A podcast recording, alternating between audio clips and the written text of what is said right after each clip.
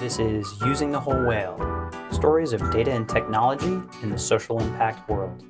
My name is George Weiner, your host and the chief whaler of WholeWhale.com. Thanks for joining us.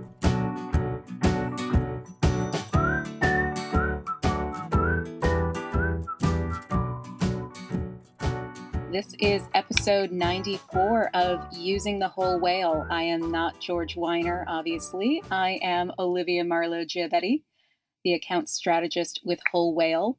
And uh, joining me today is Bennett Wetch, the VP of Tech Innovation for Fair Trade USA. Bennett, thank you so much for joining us. Thank you. Happy to be here. Yeah, so we uh, we met at uh, in Austin at South by Southwest. You did a fantastic panel on how we're using digital in a lean and intelligent way with two uh, two wonderful people as well.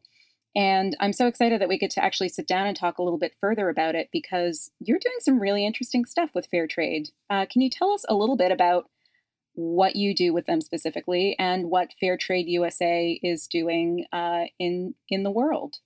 So Fair Trade USA has been around for 20 years now, and our model is a market-based approach to alleviating poverty and improving community resiliency uh, for farmers and workers around the world.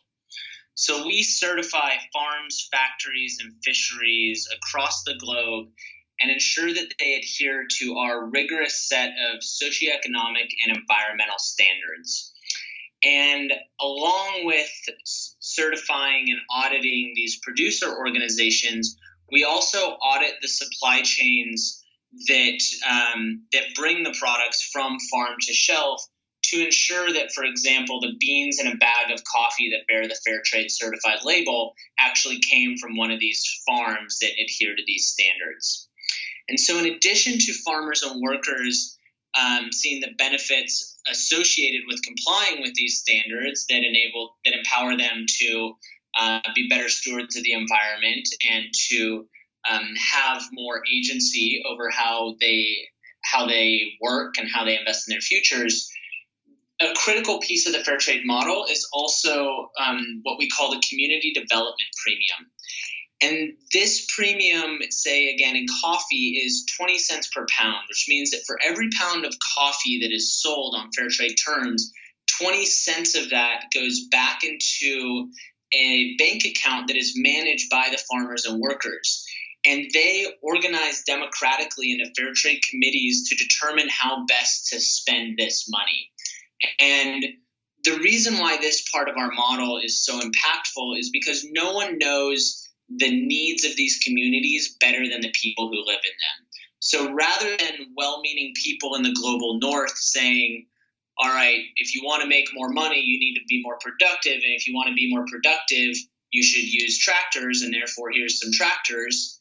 And then six months later, those tractors are broken down in a field because they weren't trained on maintenance, don't have the uh, money for fuel, or it just wasn't what they needed our model ensures that farmers are deciding how that money is leveraged. And that manifests itself in a variety of ways from building schools to ensure more educational opportunities in the community, to building wells to reduce the amount of time that it takes to get fresh water every day, to investing in organic conversion programs or buying fertilizer to improve the quality of their products. And so, with these types of um, ways that farmers and workers use the community development premium, we see a big ripple effect where they aren't just improving their own lives, but the lives of those around them in their community are improved as well. So rather than say, here is this great piece of technology that we have found to be useful and you should use it as well to move your community forward, we're essentially saying, here are the resources to find the best means of crossing whatever the chasm you're currently facing in your community, whether that is solved by, say, some sort of tractor or farming uh, implement or something completely different. Yeah, exactly. And not mutually exclusive. So, with the community development premium and at the core of our model, it is very much putting that decision making power in the hands of the farmers and workers. Um, obviously, with some of these communities who have never seen this type of influx of money, we certainly provide support in helping them make informed decisions that will best serve their community's needs. But along with that, we are also creating or implementing tools that help on the technology side that help them as well. And so our technology team, our UX designers, um, in collaboration with the people in our organization who work with these farmers and workers on a day to day basis are also doing research into identifying what are the ways in terms we can in terms of how we can better support them on their fair trade journey. And so this may be the ability for them to better connect with buyers or to communicate the impacts of the community development premium up the supply chain to encourage more people to make purchases on fair trade terms. Yeah, you had made a really wonderful point uh, back in March at your South by panel that business and technology strategy must go hand in hand, which I thought was such a wonderful bite sized mic drop in terms of how we can be applying that to any number of, you know, even outside of the nonprofit for benefit world, any organization worth its salt should be bringing business and technology in tandem together versus trying to layer in technology as an afterthought to the business side of things. Absolutely, and that um, that imbalance can actually go both ways. So, as you just alluded to, it is far too common for a business to say, "All right, this is how we do business," and now um, apply a technology solution to support that. And that can result in some really expensive investments in order to accommodate a ton of nuances within the business model that might not be inherently scalable or have really rigorous process associated with them. On the flip side, it's not uncommon for people to come up with a great technology idea, but then not necessarily connect that to well how does this how does this how does this manifest itself as a business and actually provide a marketable value to the users? And so it's really critical for us to be having those conversations in the same breath and to say all right if this is what we want to achieve via our business goals how are we using technology to make that happen?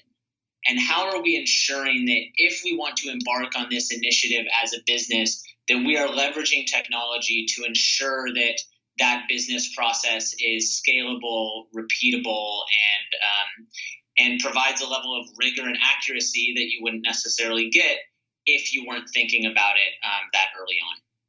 So we've been talking about how this this way of thinking and bringing business and technology together hand in hand for impact for the farmers that are growing the coffee beans that we're buying that are fair trade certified. Uh, how within the fair trade organization in and of itself, your internal operations uh, are are you also bringing this same hand in hand sense of business and technology to the internal workings of the organization? Right. Yeah. So we started in 1998, um, and we have and we started in coffee. And that first year, we certified about 3,000 pounds of coffee. In the years since, not only have we certified a cumulative over a billion pounds of coffee, but we also expanded into cocoa and sugar and tea and coconut and apparel and seafood supply chains and many more. And as we embarked on that evolution and found that our model worked in one vertical and then applied that model to a new vertical, we found that um, we found that people were receptive to the model. But in order for us to reach the amount of people that we would like to reach, we needed technology solutions to help scale the model. And so it's important to recognize that if we had when we started in 1998, if we wanted to achieve our goals of, say, connecting farmers with the rest of the world via technology solutions, we would have had to invent smartphones and erect cell phone towers and create database technologies. Um, where now we are in the fortuitous position of putting together the puzzle puzzle pieces instead of having to create those pieces ourselves. And so now as we look forward and we look to scale our proven model, we are that's where we're really looking at how do we have technology at the heart of what we do. The history of the auditing and certification space has been people on the ground validating control processes with pen and paper or now tablets. But as we look to the future, if our goal is to enable a data driven approach to socioeconomic and environmental sustainability, then we also need to be considering what are all the tools at our disposal beyond the auditor in the field. Whether that is soil or uh, water contaminant sensors that are internet connected, or if it's utilizing satellite imagery to report on sustainability efforts, especially as it relates to waterway protection or, say, deforestation. And then similarly, putting tools in the hands of farmers who live, in some cases, many hours from the closest town and historically would have never had access to these tools, but thanks to the advent of uh, mobile devices, now are connected in a completely unprecedented way. And so, as any organization, we continue to evolve our organizational strategy and our value proposition for the market. It's important for us to now recognize that we must be leveraging technology across all of the ways in which we operate our business in order to one stay attractive to the market by providing them with the types of data insights that they expect but two, to scale our work. There are around 1.6 billion people in the world that work in agriculture and make less than $2 per day. We currently work with around uh, one and a half to two million farmers. So for us to make a much more significant dent in global poverty without growing our staff of 100 to say 100,000, it's imperative for us to be finding ways to efficiently and effectively leverage technology to further our business goals. Yeah. So, what's really interesting to me about this is that started in 1998. So, really at that before the tech bubble really hit peak tech bubble. And then starting to move in, you know, at your 10 year anniversary mark, that's really when social media starts to take shape in a way that it hadn't before. Facebook becomes more accessible to people who are not just college students, and Twitter launches. And now we are in 2018, and I'm curious, in tandem with how your online work can create offline impact, also from that 20 year perspective, how has the scope of your online work changed towards leveraging that impact? And is the impact the same, or is it just uh, is it radically different based on the new tools that we do have available to us?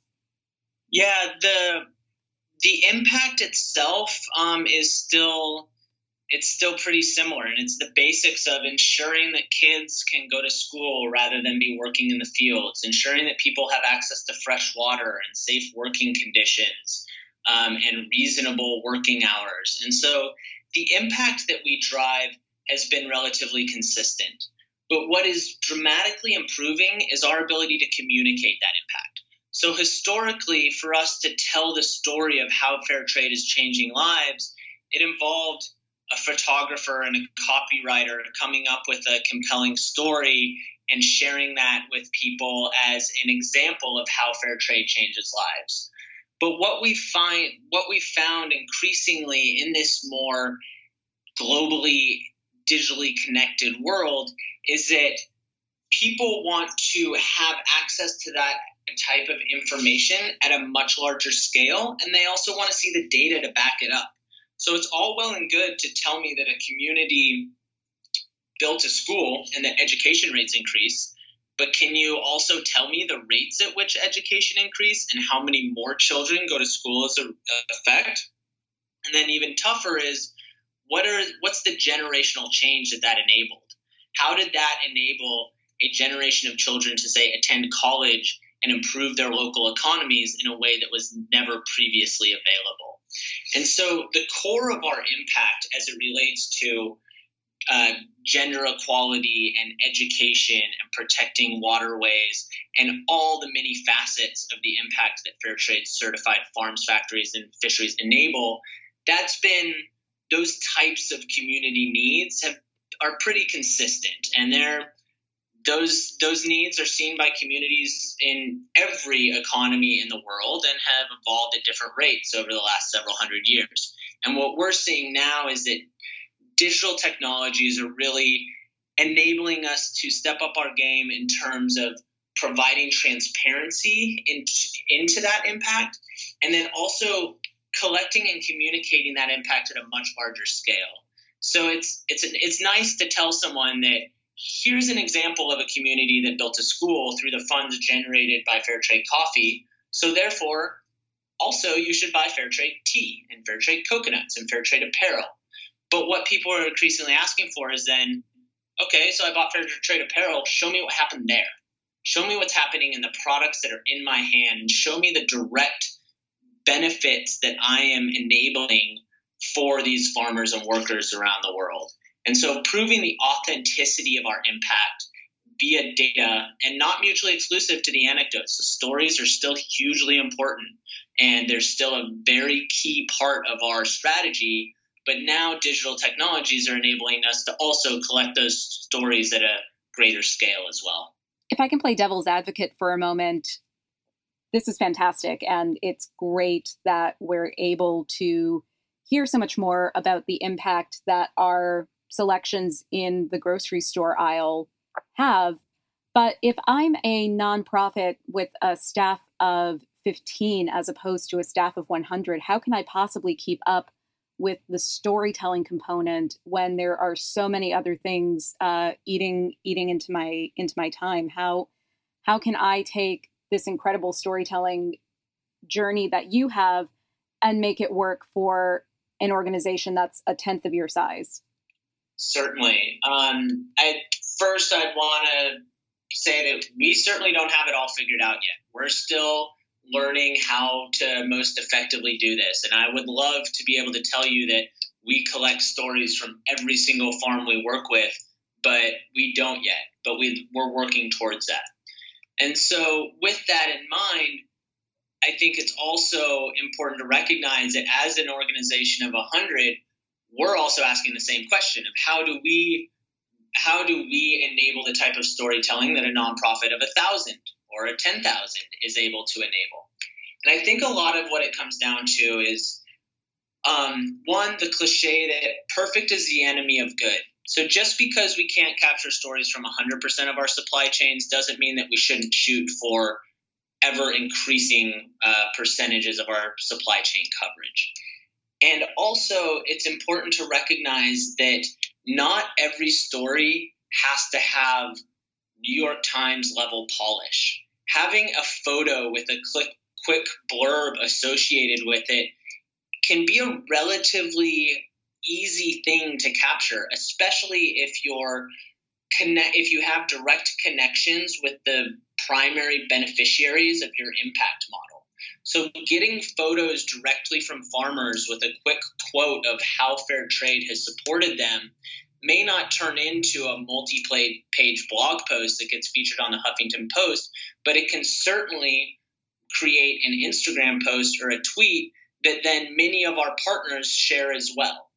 And so, what we are, what we've been focused on is making sure that we are telling those deep stories and that we're investing the resources and capturing those as well, but also recognizing that the the power of social media is the ability to stay top of mind and you don't need super polished content or really deep content in order to stay top of mind. Um, and then similarly, finding creative ways to leverage and re-leverage content. And so if you have a photographer out in the field and they take a few hundred photos for you, you have you potentially have content for several months that you can leverage in different ways. And so having come I joined Fair Trade USA on the marketing team. And my goal on the marketing team when I joined the organization was to help implement systems and processes that enabled us to communicate these stories and communicate this type of impact data at scale. And I recognized pretty early on that our lack of a technology strategy and centralized systems was preventing us from doing so. And so, one of the things that I would um, that I would encourage organizations of any size to do is to have a really close partnership between technology and communications, whether those are teams of two or teams of 20, and thinking through what are the what's the life cycle of content? How can we efficiently collect it from the field around the world? How can we store it in a way where it's easy for the comms team to access and make use of? And then how can the comms team then publish that to a variety of different mediums to get the most mileage out of that content.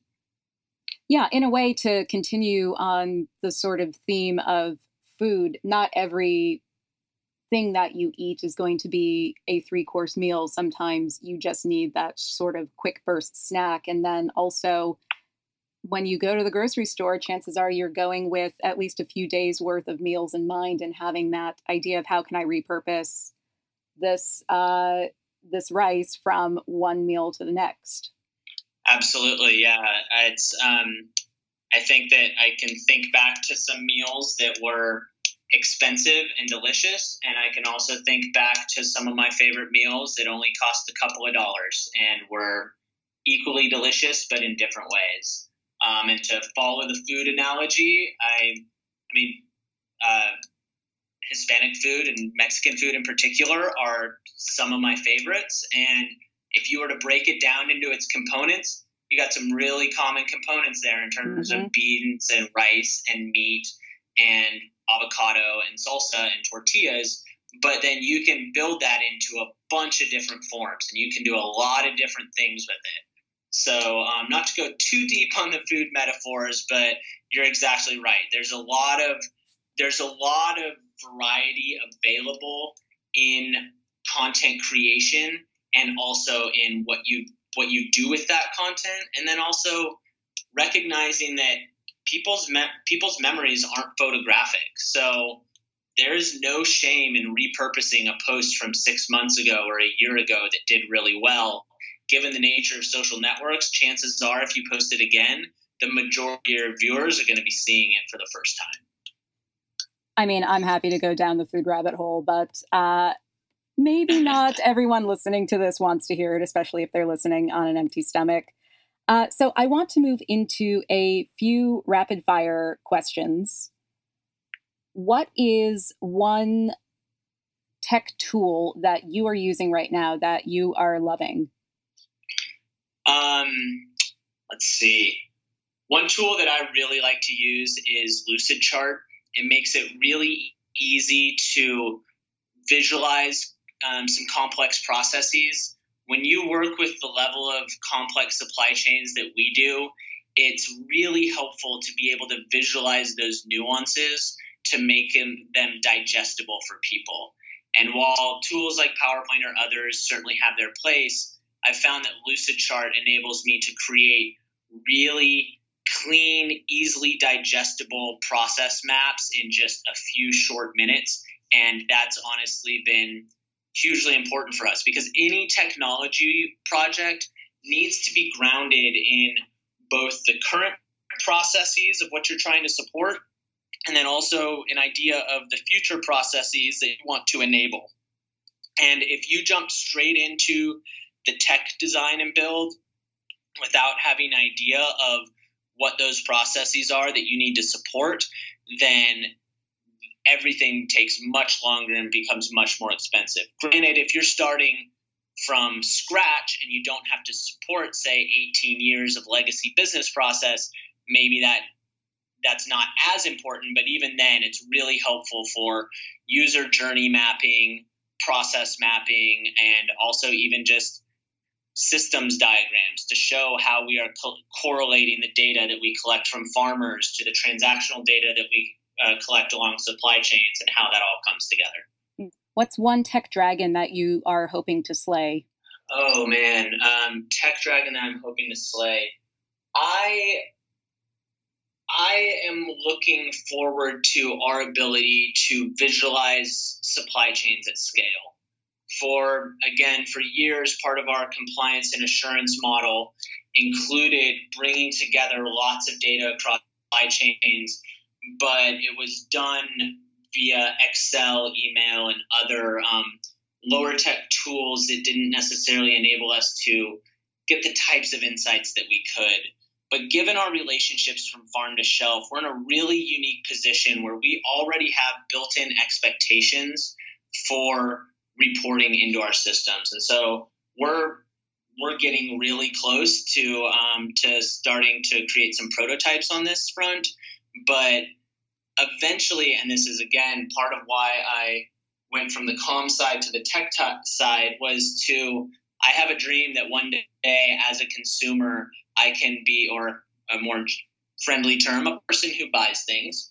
Um, I have a dream of being able to track my purchases and be able to see my month of coffee. What did that enable? How did that contribute to a farm to a farm building a school in Colombia and another farm that was bringing clean water to their village in Rwanda? Hmm. If you had the Harry Potter wand, what is one thing you would change about the industry? Uh, which industry, food or technology? uh, nonprofit, but if you want to go the food or tech route, that is totally kosher as well. Cool. Yeah. Um, if I could wave a magic wand on the nonprofit side, it would be for us to do a better job of aligning aligning our indicators and collaborating on data collection. There are so many different people who are seeking to improve the lives of farmers and workers around the world and coming up with their own models to do so and their own KPIs and metrics to do so, which not only creates a lot of redundant investment efforts across these various nonprofits, but can also result in a lot of um, a lot of tedium for the people that we're seeking to serve. And coffee farmers are very busy people, and they are working really hard to make to earn their money. And when they have four different organizations parachuting in and asking them for very similar content, that can be that comes at a literal cost to them. So if I could wave my magic wand across the nonprofit sector, a lot of it would be aligning on indicators and a core set of indicators. It's far too common for organizations to want to measure everything and then figure out what's meaningful versus starting with a small set of meaningful indicators. People agreeing on that, coming up with a common method of collection of that data that reduces that um, that strenuousness on the farmer or worker side. Um, and then if I could wave a magic wand on the tech side, one, I want to couch this in the fact that I am incredibly grateful for all the companies that support us, whether in kind donations of um, of strategic support or even usage of their platforms. But what's really common is that a tech company will come up with their solution They'll bring it to market, and then they'll come to nonprofits and say, "Hey, we've got this great thing. Go ahead and use it. You can use it for cheaper than other people." Which is again great to have access to, but often it doesn't fully meet the needs or fully take into consideration the constraints of nonprofits. And so what I would love to see is an is an increased emphasis from for profit technology providers to bring nonprofits into their design processes. And to, even if we're not eventually going to be their primary revenue generating base, if they do have a vision towards providing these tools and services to nonprofits, I'd love to have the opportunity to help inform what how those might manifest so that they're actually grounded in the realities of the constraints of leveraging technology in a nonprofit environment. Love it, and totally worth two goes at the Harry Potter wand. uh, continuing in the movie theme, if you had a hot tub time machine and could change one thing uh, that you have done in the past with in your work at Fairtrade or within your career in general, what would it be? Within my career in general, I'd say I would have liked to have known about fair trade earlier and uh, helping contribute to the mission um, even sooner than I did.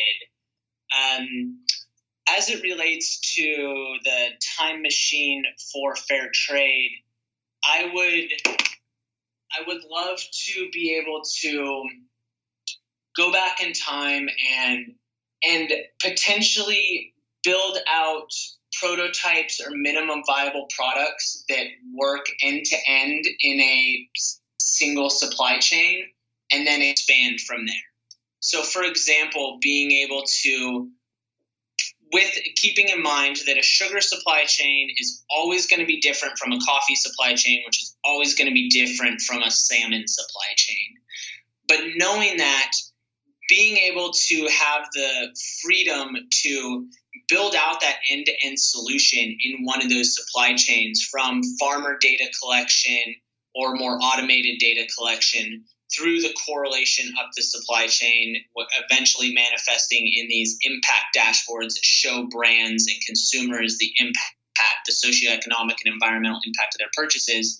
Get that end to end model in place and then start iterating on it to accommodate for our other supply chains.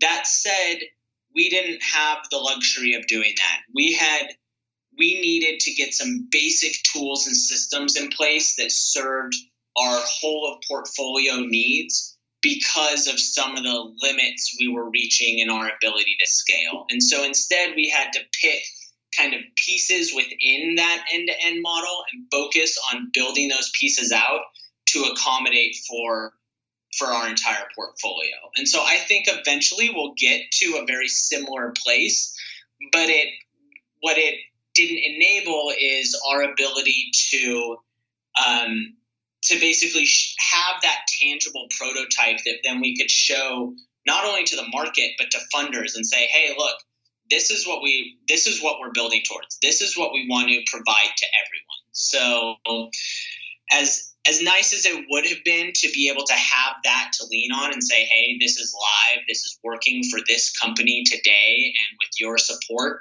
we want to roll it out to a broader base, that would have been great. But the realities of working in a nonprofit are you're usually coming up against some pretty big constraints, and oftentimes you need to solve those constraints so that the business as a whole can move forward and do that in a way that is still building towards your larger vision. Great. Uh, Bennett, thank you so much. One last question. How do people find you online? How do we find fair trade? How do we find fair trade in our in our stores? Yeah, so if you go to fairtradecertified.org, you will see our new website that we launched several months ago and that has uh, that communicates the impact of fair trade and also highlights the brands that carry fair trade certified products. On that website, you'll see our label if you're not familiar with it. And the big thing is to look for that label. Um, we're, as I mentioned, we started just in coffee, and now if you were to walk into, say, a Whole Foods, you'll see a, our label in almost every aisle of the store. And so, one of the really important parts of our model is the ability to make small change every day and the ability to to do good with every purchase. Um, and so historically, we've claimed every purchase matters, and I truly believe that that's the case, and that cumulative effect is going to be really impactful. So definitely take a look at fairtradecertified.org. Um, our, we're also on Facebook if you search for Fair Trade Certified, same with Twitter and Instagram if you want to see both pictures of the products that we certify, as well as the farmers and workers who we seek to support. Um, and yeah, you can find us on those usual on those usual presences. And again, um, you can find me pretty easily. As far as I know, I am the only Bennett Wetch on the internet, so it's a uh, it's pretty easy to find me on LinkedIn or Twitter. Fantastic, Bennett. Thank you so much for joining us. Absolutely. Thank you for reconnecting with me. It was great meeting you at South by Southwest, and it's always a pleasure um, talking with people who are interested in leveraging technology to improve the world around us. So, thanks for the opportunity to talk with you today.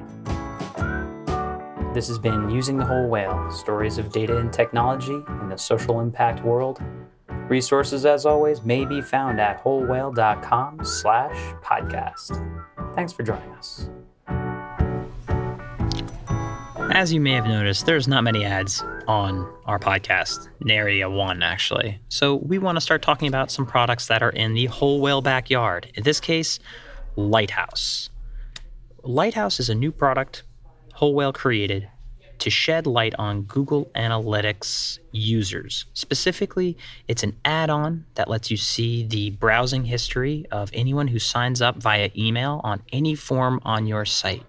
It's a bit of code, you toss it into your site, and suddenly you can then see when that next email registers what they have been doing for the past two years on your site based on cookie tracking. Yes, these data are already in your backyard. It also connects with MailChimp and other potential CRMs that you may have.